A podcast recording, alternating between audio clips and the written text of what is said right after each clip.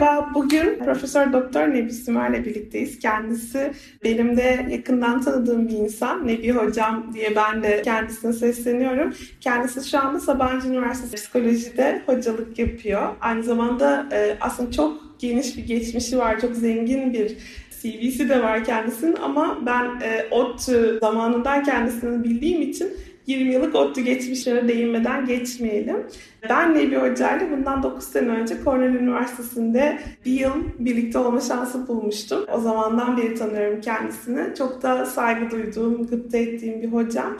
Bugün de bağlanma stillerinin kültürel farklılıkları hakkında konuşacağız kendisiyle. Nebi Hocam çok teşekkürler kabul ettiğiniz için davetimizi. Ben teşekkür ederim. Hoş geldin e, Türkiye'ye.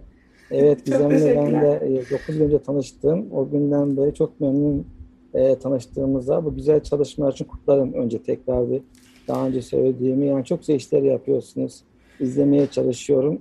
E, tekrar tebrikler ve büyük başarılar. Diyorum. Çok teşekkür ederim hocam. Çok teşekkürler.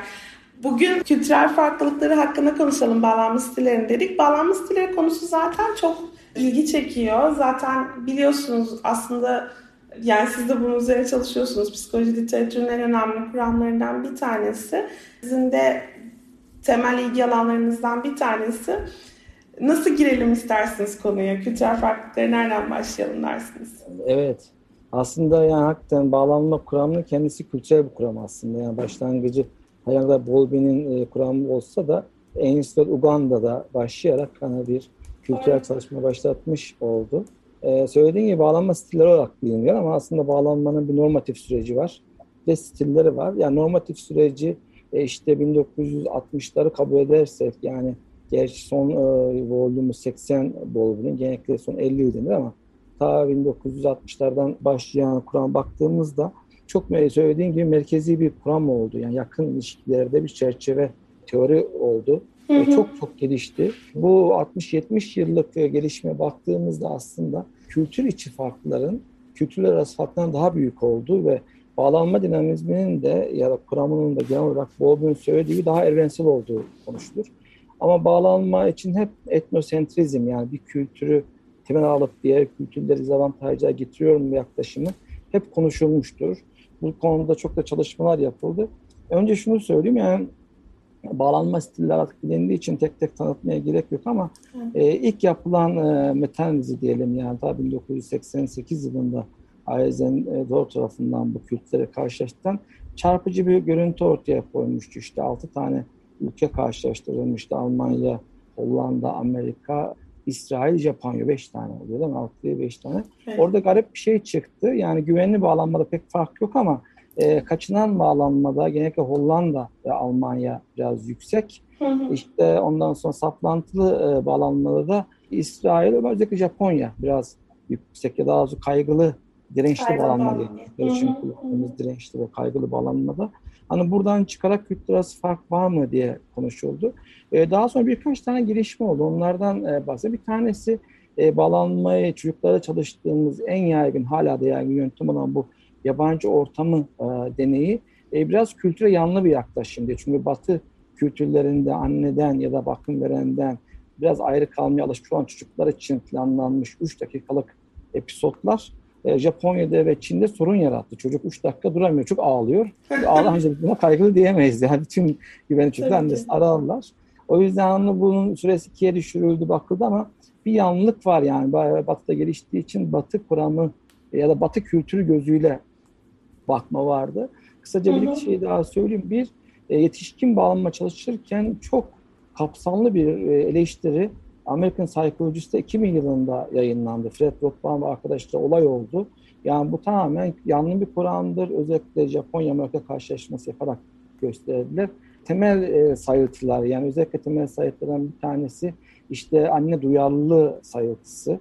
Ondan sonra güvenli üst sayıltısı ve yetkinlik sayıltısı bakımından batı yanlısı. Neden? Çünkü batıdaki gibi sadece agency anlamında yetkinliğe, bireysel yetkinliğe bakıyor. Hı hı. İşte anne duyarlılığında prompt responsiveness dediğimiz İngilizce'de pardon nice kullandık ama anında cevap verme yani hı açık talebe cevap vermeye bakıyor. Ondan sonra işte e, güven üssü olarak da e, sadece işte e, belli e, çocuklar anne arasındaki mesafeye göre bakıyor diye. Oysa doğuda tam tersi. Yani e, yetkinlik dediğimizde kişilere has yetkinlik daha önemli olabilir. Duyarlılık dediğimizde annenin aklından geçeni okuyup da tepki vermesi e, açık talebe tepkiden daha iyi olabilir gibi alternatifler e, sundu. Bu çok ilgi çekti ama daha sonraki metanalizleri ve çalışmalar bunu desteklemedi açıkçası. Nasıl desteklemedi? Çünkü daha görgül baktığımızda şunu gördük. Aslında çoğu kültürde alttaki dinamik benzer ama birkaç kültürel farklılıklar var. Daha pratik olsun diye şunu söyleyeyim. Bir tane e, çok çarpıcı olmuştu o yayınlandı 85 yılında Almanya'da çok tanınmış e, Grossmanlar, Grossman, Grossman hı hı. çalışmasında e, Kuzey Almanya'da garip bir durum ortaya çıktı. Çocukların neredeyse %70'e yakını güvensiz bağlanıyor. Burada yarısı yarısı kaçıran bağlanma. Şimdi bu ne? Ve Grossman'ın kendisi Alman olarak ve çoğu şunu demişler. Yani çocuğa erken zamanda ayaklar üzerinde erken durmaya yapılan baskı aslında zararlı bir şey. Çocuğu erken kopmaya yol açıyor ve bu da çocuğun işte daha çok kaçınan bağlanma. Bu kaçınan bağlanma korkulu kaçınan değil. Yani özgüven var ama gereksiz bir kendine dayanmaya e, dayalı bir özgüven diye eleştirilmişti. Sonraki yıllarda ben şunu gördüm yani ben de çalışıyorum. Aslında belirgin olarak şunu görüyorum. En son bunu söyleyip diğer pratik şeylerini e, konuşalım. O da şu, yani biz bağlanmayı stillerden ziyade artık boyutlar olarak çalışıyoruz biliyorsun. Evet. Bu boyutlardan iki tane temel boyut üzerinde bakıyoruz. Bir tanesi bağlanma kaygısı boyutu. Diğeri de bağlanma kaçınması boyutu. Şimdi bu iki boyut üzerinde kültürel farklılıklar var.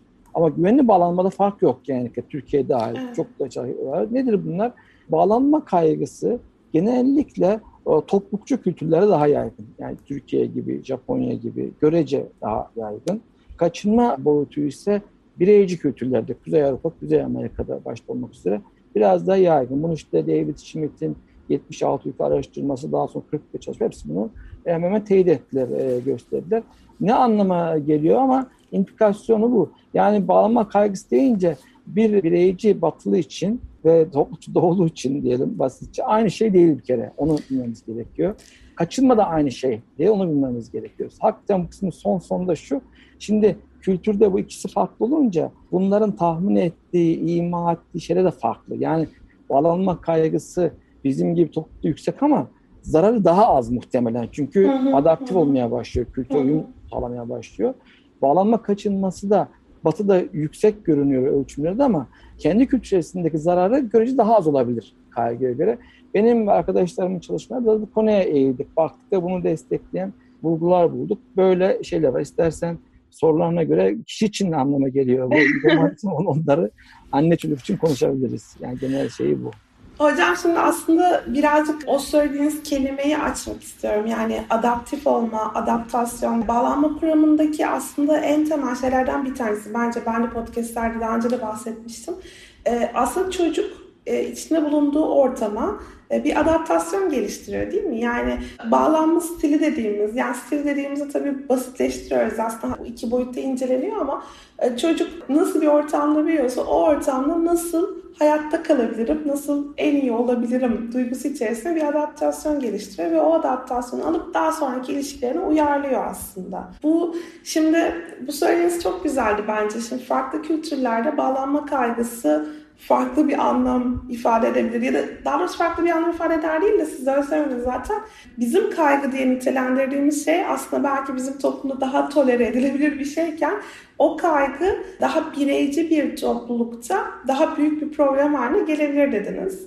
Ya da kaçıngan bağlanmada kişinin tamamen kendine güvenmesi, bir başkasından destek almadan hayatını idame ettirme çabası bizim gibi toplulukçu, kolektivist toplumlarda birazcık daha yadırganan bir şey. Bunu çocuklar üzerinde düşünelim. Yani biz kendi çocuklarımızı yetiştirirken tabii mesela ben şunu düşünüyordum siz konuşurken. Biz çocuklarımızı yetiştirirken mesela e, daha çok ya her aile için geçerli değil tabii ki bu ama mesela büyük anneler, büyük babalar, işte komşular, ne bileyim daha geniş bir şeyde yetiştiriyoruz. Daha geniş bir topluluk içerisinde yetiştiriyoruz aslında. Ee, ama mesela Amerika'da yani ben de 11 yıl geçirdim. Hani oradaki çocuk yetiştirme şeyi bana mesela çok farklı geldiği için belki Türkiye'ye dönme sebeplerimden biridir bu. Şeyi mesela aslında bu tabir İngilizce'de de var ama it takes a village uh, to raise a child. Hani Aslında gerçekten eskiden çocuklar bildiğiniz köyde hani herkesin ucundan tuttuğu bir şekilde büyütülürmüş ama şimdi çekirdek ailede iki kişi büyüt, iyi ihtimalle iki kişi büyütmeye çalışıyor bir çocuğu ve orada da çok farklı zorluklar çıkıyor. Bunların sizce etkileri nasıl? Evet. Aslında çok iyi özetledin. Yani o yüzden biraz Grossman'la başlamıştım. Yani e, Kuzey Almanya'da kaçınan ya da kaçıngan balama yüksek olmasını Grossman çocukların erken dönemde e, bağımsız olmalarına, bağımsız olma yönündeki gösterilen teşvike verdikleri uyumlu adaptasyon olarak çıkıyordu aslında. Yani güvensiz olsa da bağlanma kaygısı ve kaçınması stratejisi var, adaptasyonu var. Ama maliyetli. Yani motoru yakıyor biraz yani güveninden farklı olarak. O ayrıntılara girmeyeceğiz ama tek adaptasyon olmayan bunu da söyleyelim. Yönelim bozukluğu bağlanma, disorganizasyon. Evet e, iki hafta önce bu konuda bir konuşma yapmıştım. Orada biraz da ayrıntılı baktım da orada yok. O, o yüzden de psikopatolojiye çok gidiyor.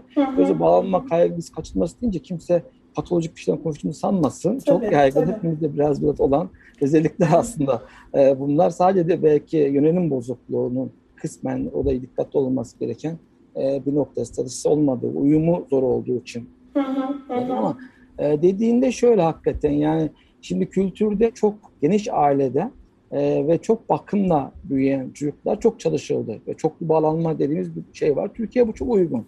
Yani çocuğun bir bağlanma hiyerarşisi var. Muhtemelen birinci bağlama figürü vardır. O adaptif bir şey çünkü tehlike anında kapısını çalacağı birini hemen istiyor. Ama işte hepimizde muhtemelen e, Defne de öyle büyüyordur. Büyük anneler, büyük babalar hepsinin büyük desteğiyle bir çemberde e, büyüyor. Bu aslında bir telafi sistemi. Yani güvenli bağlanmanın eksik kalan yerlerini e, tıp dolduruyorlar büyüklerimiz. Bu çok iyi bir şey. Bu sosyal destek sistemi olması yanında bağlanma güvencesi de sağlayan bir şey. Dolayısıyla güvenli bağlanma artıyor. Ama aynı zamanda ilişkilerdeki sınırları kaldırdığı için, insanları ilişkiye aşk odaklı hale getirdiği için kaygıyı regüle etmek için ayrı bir mekanizma gerekiyor. Nedir? İşte gelene hoş geldin dedin mi, telliğini verdin mi, baktın mı?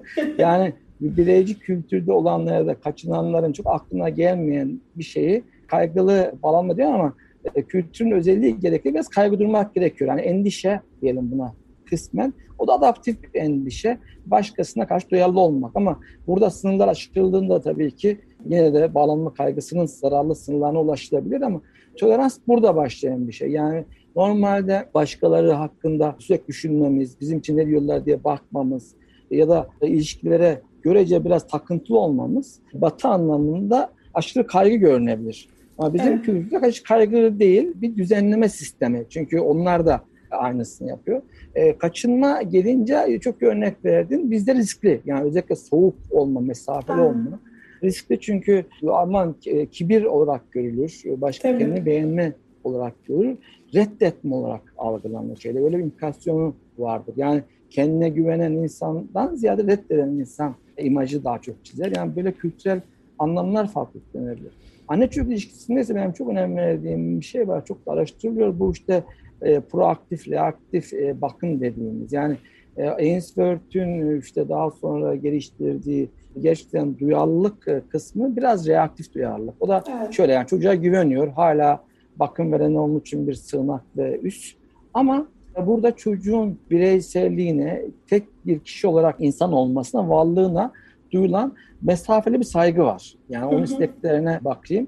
Önce talep etsin ona göre gideyim diye. O yüzden e, çocuğu bakım verenler izlesinler. Çocuk onu izlemesinler diye. Bu pek uymuyor bazı kültürlere, bizi dahil olmak üzere. Niye uymuyor? Çünkü e, bizde proaktif bakım. Ne de proaktif bakım? Doğru tahminde bulunan bakım veren e, iyi anne baba aslında iyi bebeğin. Doğru tahminle söylemeden anlayan. Yani hareketlerinden, durum o yüzden örüntü takip etme. Yani bak birden sessizleşti, köşesine çekildi. Altına mı yapıyor, suç mu işledi? Yani mesela bunlar bizde çok daha izlenen şeyler çocuklar da büyürken. Bu tür sohbetlere batmak duymazsınız. Yani çocuk Tabii. işte gizli gizli suç işliyor. Hiç öyle bir şey konuşma. Bizde çok konuşulur bunlar. Niye? Çünkü bakım veren hep böyle bir takip sistemi vardı ama bu müdahaleci bir takip değil aslında. Aşırı müdahale her yerde zararlı. Hı. Ama bunu Çiğdem Hoca da Çiğdem Kağıtçıbaşı çok söylerdi. Yani biraz işte orta düzey psikolojik kontrol ve azıcık müdahale yani elini sırtına sokup terlemiş mi diye bakmak ya da işte o söylemeden bile yemeğini bazen vermek tipik bir batı kültüründe müdahaleci kabul edilirken bizde duyarlı kabul edilir ve duyarlıdır hakikaten. Ben de öyle görüyorum. E, bu tür yansımalar var ama ikisi de çıktığı yolu aynı. Yani o kültürel atmosferde, o ilişki öyle kurulduğunda o koza öyle örülüyor, öyle güvenli büyüyor. E, burada da koza böyle örülüyor, böyle güvenli gidiyor. Yani burada bir sorun yok. E, sadece etnosentrik bakanlar ya da bunu iyi anlamayanlar yanlış tanı ihtimali var. O da daha çok dezavantajlı toplumdan aleyhine. Yani bir batılı bunu iyi bilmezse e, buradaki anne çocuk ilişkisini hani e, İngilizce tabiriyle enmeş e, görebilir. Böyle kişiye göre öyle değil aslında. Yani bu e, doğası gereği olan bir ilişki e, diye görüyoruz. Romantik ilişkilerde de aynı. Romantik ilişkilerde bizde alan ihlali biraz kabul edilir biliyorsunuz. Karışma her zaman kötüdür. Yani bir e, aşırı evet. sahiplenme, kimliğini tehdit edecek kadar sahiplenme e, patolojik bir durum tabii romantik ilişki ama müdahale kabul görür kısmen değil mi? Yani e, kıyafetini düzeltiriz, söyleriz. E, en dürüst geri bildirimimizi en çok bağlandığımız kişiden bekleriz. O da verir bazen. Bu da bazı Batı ülkelerinde o kadar şeydir. Yani daha çok sınırlar belirgindir. Pek alanlara girilmez. Aynı ilişkinin romantik yansımış hali aslında. Dolayısıyla biraz şeyler, eşikler de değişebiliyor. E o yüzden yani sen de söylediğin gibi bizim çok araştırmamızda karşılaştırdığımız Amerika ile ya da Avrupa ile e, bağlanma kaygısı özellikle kadınlarda biraz daha yüksek çıkıyor bizde. Ama bu yükseklik hı. bu kültür kaygı kültür demek değil. Yani değil, oradaki maddeleri çok tehdit görmüyor ama bağlanma kaçınması belirgin düşüyor. Yani soğuk musun, mesafeli misin, destek başkası vermez misin deyince ha ne münasebet diyor insanlar demek ki hep bir iki üç işaret diyorlar. Aşağıya düşüyor. Tamamen kültürel algıya göre. E hatta şimdi bir şeye bakıyoruz işte bizim çok kullandığımız 36 maddeli yakın ilişkiler envanterinin madde analizlerine bakıyoruz da 7 madde tespit ettik. Polonya ve Türkiye'de de aynı. Yanlış anlaşıyor maddeler. Polonya'da biraz e, şeydir Polonya'da e, Türkiye gibi e, toplulukçu bir ülkedir. Aslında yanlış anlıyor insanlar. Yani Batı kültüründe madde yazdıkları amaç tamamen bağlanma kaygısı ya da kaçınması ama buradaki anlaşılması öyle değil. Evet. Onu fark ettik ve sistematik gösterdik başkaları da. Oradan anlaşılıyor ki yani dinamik aynı ama ne ima ettiği farklı olabiliyor. Gösteriyor. Aslında siz konuşurken aklıma iki örnek geldi. Biri ebeveyn çocuk ilişkisinden, biri romantik ilişkiden ama sanırım açıklayacak söylediklerinizi. Biz şimdi Defne Amerika'da doğdu. Buraya getirdiğimiz zaman 6 aylık e, sokağa çıktık İzmir'de ve hava 7-8 derece yani o kadar soğuk değil ama tabii İzmirli insanlar için çok soğuk ama biz yani daha işte çekirdek ailede büyümüşüz hani Defne'nin de e, üşürse hani üzerine bir şey koyarız mantığı içerisinde arabayla gezdiriyoruz. Gerçekten sanıyorum 10 adımda bir bir teyze bizi durdurup üşür bu dedi. Üşür bu. Üşür bu. teyze hani biz hani şey yapıyoruz ilgileniyoruz üşürse anlarız ama üşür bu. Üzerine o yüzden şey sen deney yapıyorsun aslında. Gerçekten hani artık böyle ağlayacağız hani üşümüyor üşümüyor. Ve benzer şey şunu da görüyorum. Ben mesela eşimle Necdet Durul'la ailemizle birlikte oturduğumuzda annem şey yapıyor. Kızım Durul'un üzerine bir şey getirsene üşür o. Ben ki anne üşürse söyler. Hani ya kendi alır ya ben getiririm hani söyleyebilir aslında ama üşür o. Yani benim onu düşünmem lazım. O daha o tepkiyi vermeden. Tipik proaktif örnekler yani. İşte Bunlardan aynen. yazabiliriz.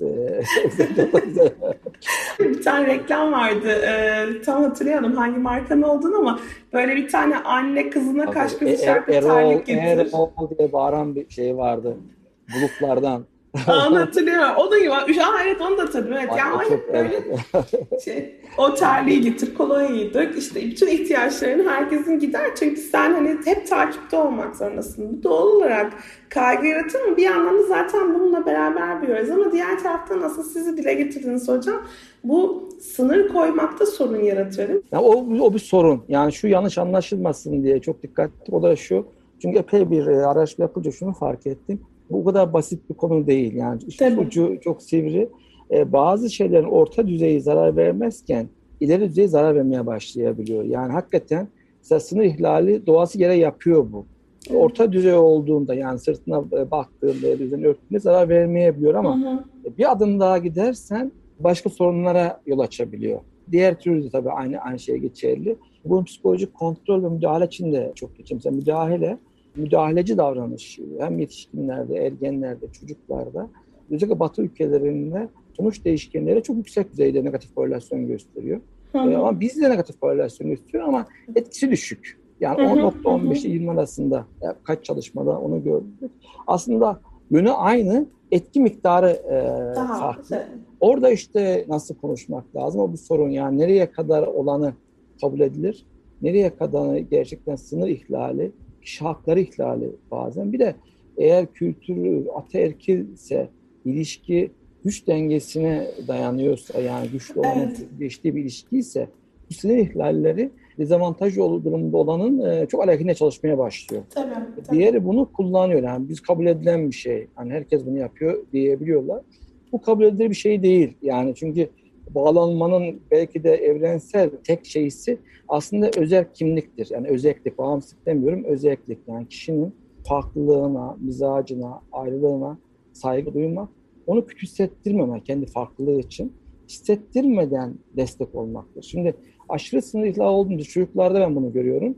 E, tamam bizim anneler biraz daha koruyucu işte Japonya'da öyle, Güney Kore'de ama e, şuna var şimdi çocuğun 5 yaşına kadar da sürekli ayakkabısını bağlarsan, sürekli yedirirsen bazı becerilerin gelişmesini engellemiş oluyorsun. Tabii. Ben hiç unutmuyorum yani ayakkabımı bağlayabiliyorum demişti biraz 6 yaşında. Yani o kadar bunu mesele yapmış ki. Şimdi bu çok önemli. Çünkü bağlanma kaygısının etimiyolojisi dayandığı köken e, çaresizliğe dayanır. Yani erken dönemde tutarsız bakıma verilmiş. Ben yetmezim, yeter kişi değilim.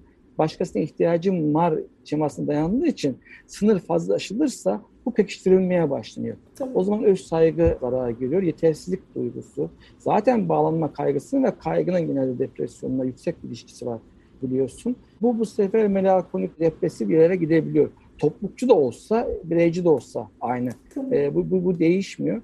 E, o nedenle daha zor biz, biz de bunu anlamak. Çünkü ne kadarı bağlanmadan, ne kadarı sınır ihlalinden onu bilemiyoruz e, e, tam olarak e, bazı durumlarda.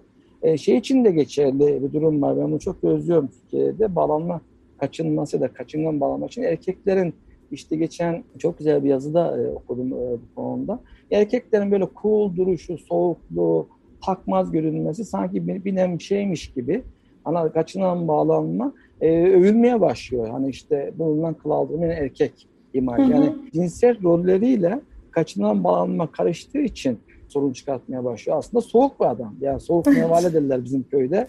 Ama burada işte cool şeysine e, giriyor. Bu bazen ilgi de çekiyor.